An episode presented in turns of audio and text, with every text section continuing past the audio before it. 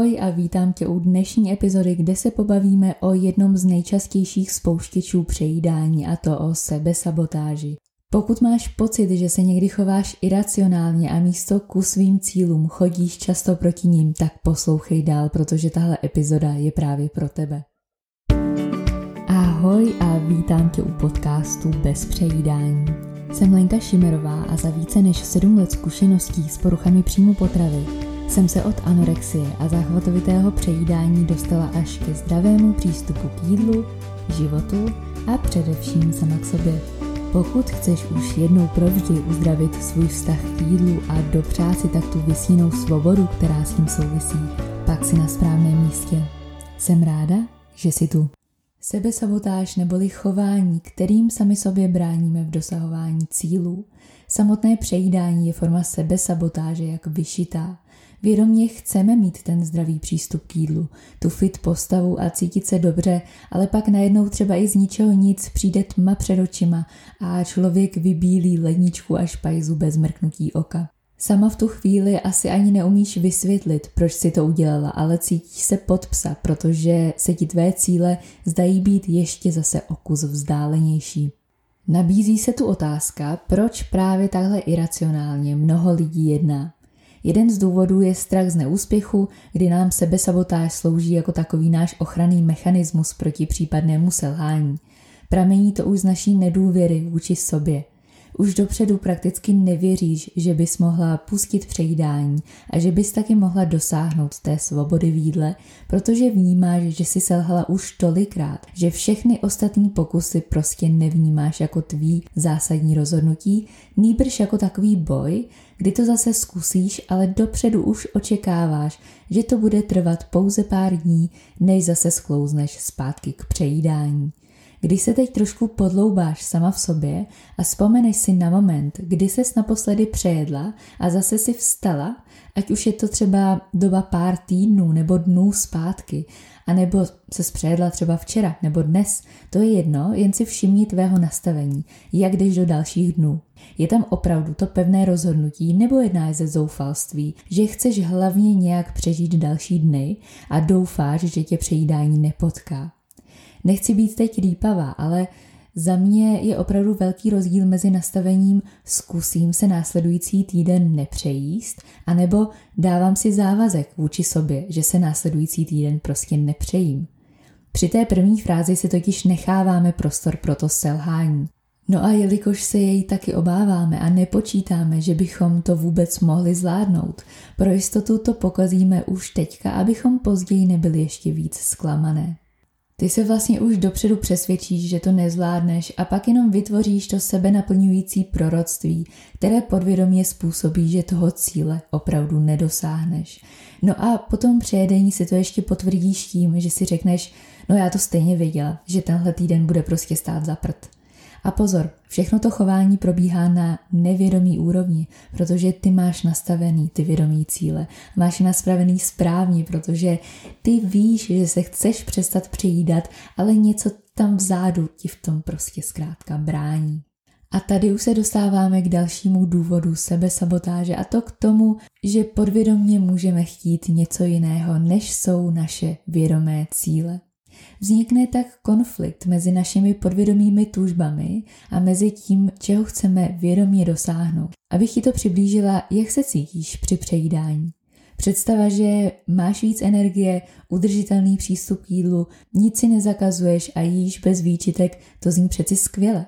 Ale pokud jsi zvyklá na přejídání, stalo se i tvojí komfortní zónou, ty se v něm vlastně cítíš dobře, aspoň na tu chvilku a tvýmu mozku je úplně jedno, že je to jenom na nějakou dobu. A když si teď opravdu představíš, že už se nikdy nepřejíš, nevzbudí se v tobě dřív nebo později touha přejíst se, teda ještě naposledy, když pak už někdy víc. Pokud ano, není se absolutně za co stydět. Já tam byla taky, protože na jednu stranu jsem si hrozně moc přála pustit přejídání na dobro ze svýho života, ale na druhou stranu to byl fakt jako zvláštní pocit. Bylo to něco, co jsem znala jako svý boty. Přesně jsem věděla, jak se budu cítit, když začnu jíst a taky, co přijde za pocity po přejídání a další den. Ačkoliv jsou ty stavy po přejídání špatný, bylo to něco, co jsem znala.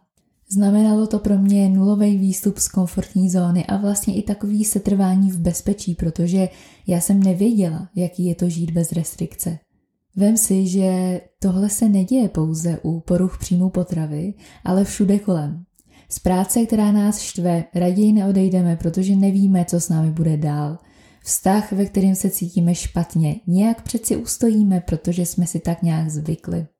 Ale my zapomínáme na to, že můžeme cokoliv. Že i když uděláme nějaký špatný rozhodnutí a život nás dovede někam, kam jsme třeba vůbec nechtěli, tak můžeme zase začít někde jinde od nuly. A když nás to vypeče i tam, tak můžeme zase začít od začátku, kdekoliv jinde. Dokud tu zkrátka běháme, máme těch možností okolo nás opravdu spoustu. A věř mi, že je lepší udělat tisíc špatných rozhodnutí, než stát na jednom místě, kde si nespokojená. To, že je to rozhodnutí třeba špatný, stejně poznáš až za nějaký čas po tom, co jej uděláš, takže klid a nohy v teple nějak vždycky bude. Víš totiž, co je největší paradox? Moje mamka dělá v domově důchodců a Ježíši, všichni tam zbožňujou, ale co chci říct, když se o něčem baví s těmi lidmi, kteří už budou do smrti třeba ležet a nepostaví se, ačkoliv mají hlavu úplně v pořádku, tak všichni tyhle lidi jsou extrémně podporující v tom, aby člověk dělal, co si zamane. Klidně, aby ze dne na den pustil práci, byt, koupil letenku a s batohem odletěl pryč. Od těchto lidí neuslyšíš, hele radši zůstaň tam, kde seš, ať se nespálíš. Drž se té tvý jistoty, hlavně ať jsi zabezpečená. A právě to je kouzlo i té moudrosti stáří.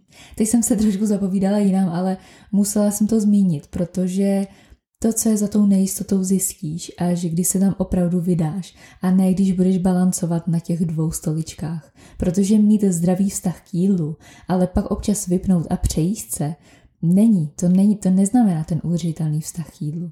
A ano, prolapsy tam můžou být a není se za co stydět nebo trestat, zároveň vždycky závisí pouze na tobě, kolik jich ještě bude. Co dalšího nám nepomáhá, je přebírání názorů z okolí bez nějakého našeho kritického zhodnocení, nebo pak přehnaný perfekcionismus, který nebudu dnes rozpitvávat, jelikož jsem o něm mluvila dost už v minulých epizodách. Tady se jenom zeptám, jaký standard jsi na sebe nastavila. Protože my ženy jsme učené k tomu být perfektní a proto máme spoustu vnitřních pravidel, které jsme si nazbírali za ty roky od těch nejbližších. Prakticky si podle standardu ostatních nastavila i ten svůj sama na sebe. A je to úplně normální, protože od malička se učíme komentovat vzhled ostatních, jako by na ničem jiným nezáleželo. Spousta rodičů taky dělá tu chybu, že třeba když chtějí, aby se jejich děti víc hýbaly a byly zdravější, tak používá taktiky jako no koukni tady na růžu, jak je pěkně vysportovaná, taková hezká jemná holka. No a tak ty se koukáš na růžu a začneš se cítit vina za to, že nevypadáš jako ona že nesplňuješ standard rodičů, kteří to tak eh, ale vůbec nemysleli. Nedej bože, když ti kluk v citlivých letech řekne, že si přibrala, ale že to nevadí, že si pěkná i tak.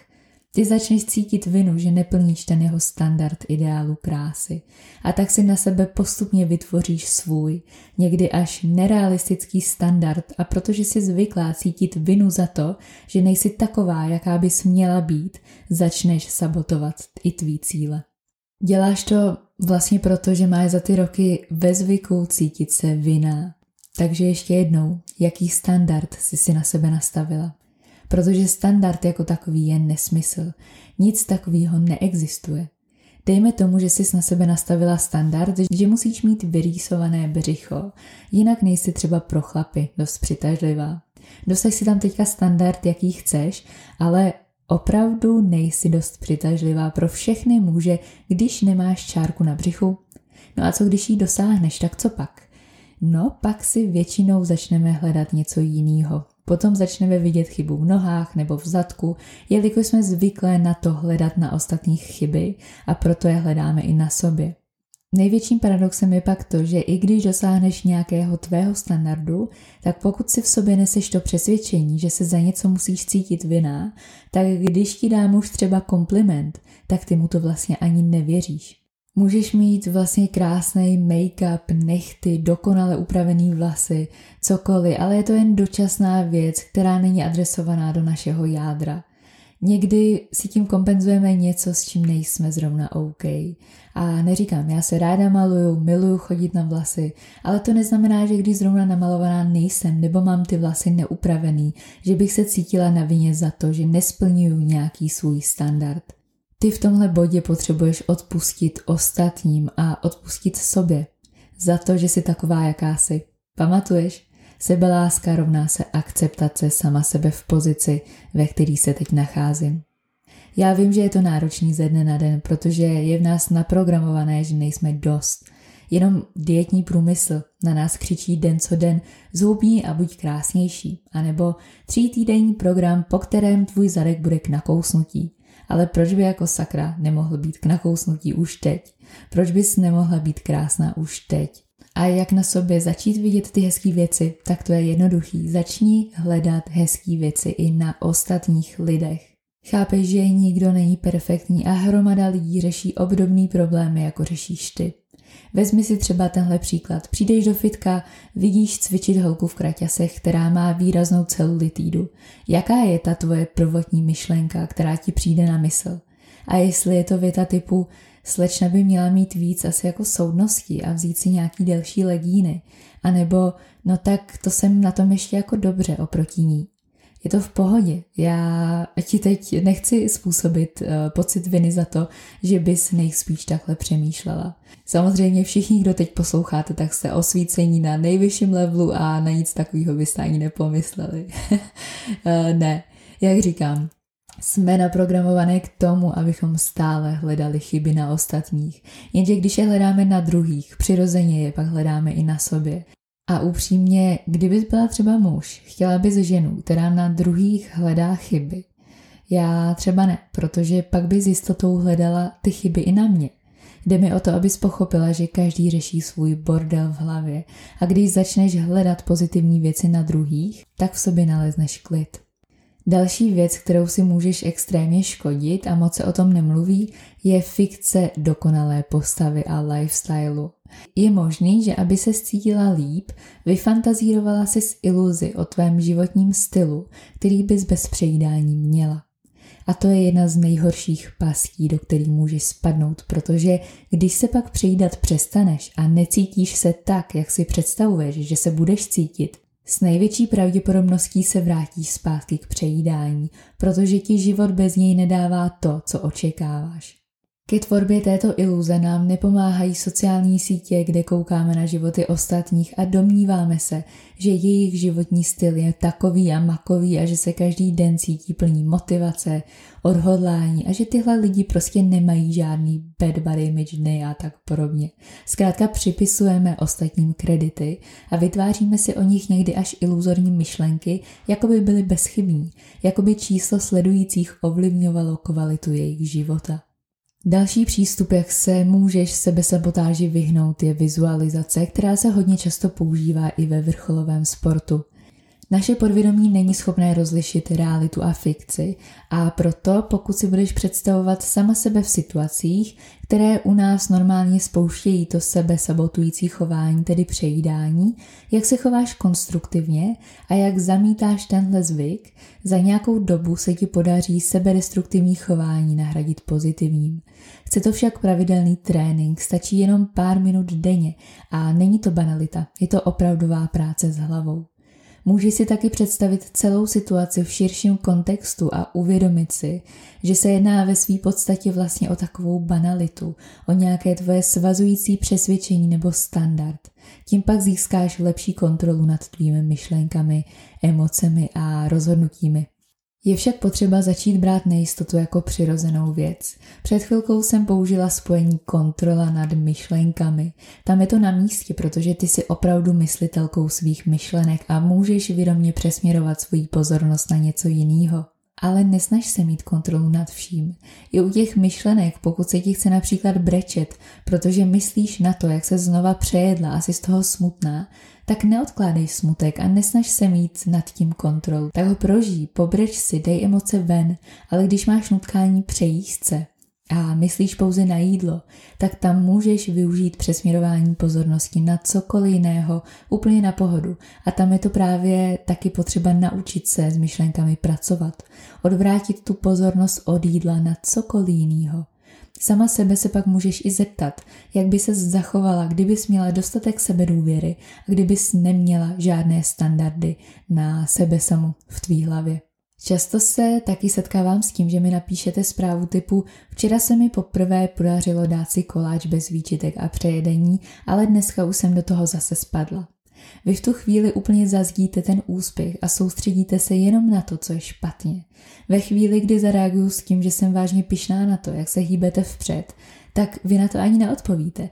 Ne, že byste nechtěli, ale vy úplně vypustíte to, co se vám povedlo, soustředíte se jenom na ten neúspěch a i to je forma sebesabotáže. To nejlepší, co pro sebe můžeš udělat, je tedy začít hledat pěkné věci a vlastnosti na ostatních, odpustit sobě za to, že jsi taková, jaká jsi, pustit fikci dokonalého lifestylu, vyzkoušet vizualizaci a zeptat se sama sebe, jestli na standardu, který jsi na sebe nastavila, opravdu tolik záleží. Já jsem přesvědčená, že právě sebesabotáž řeší mnoho žen a právě proto, pokud ti tahle epizoda dávala smysl, budu moc ráda, když ji nazdílíš i mezi ostatní ženy, protože nikdy nevíš, komu ti můžeš pomoct otevřít oči a podívat se na věci i z jiný perspektivy. Já ti zatím děkuji za tvůj čas, měj krásný den bez přejídání a v příštím týdnu opět naslyšenou.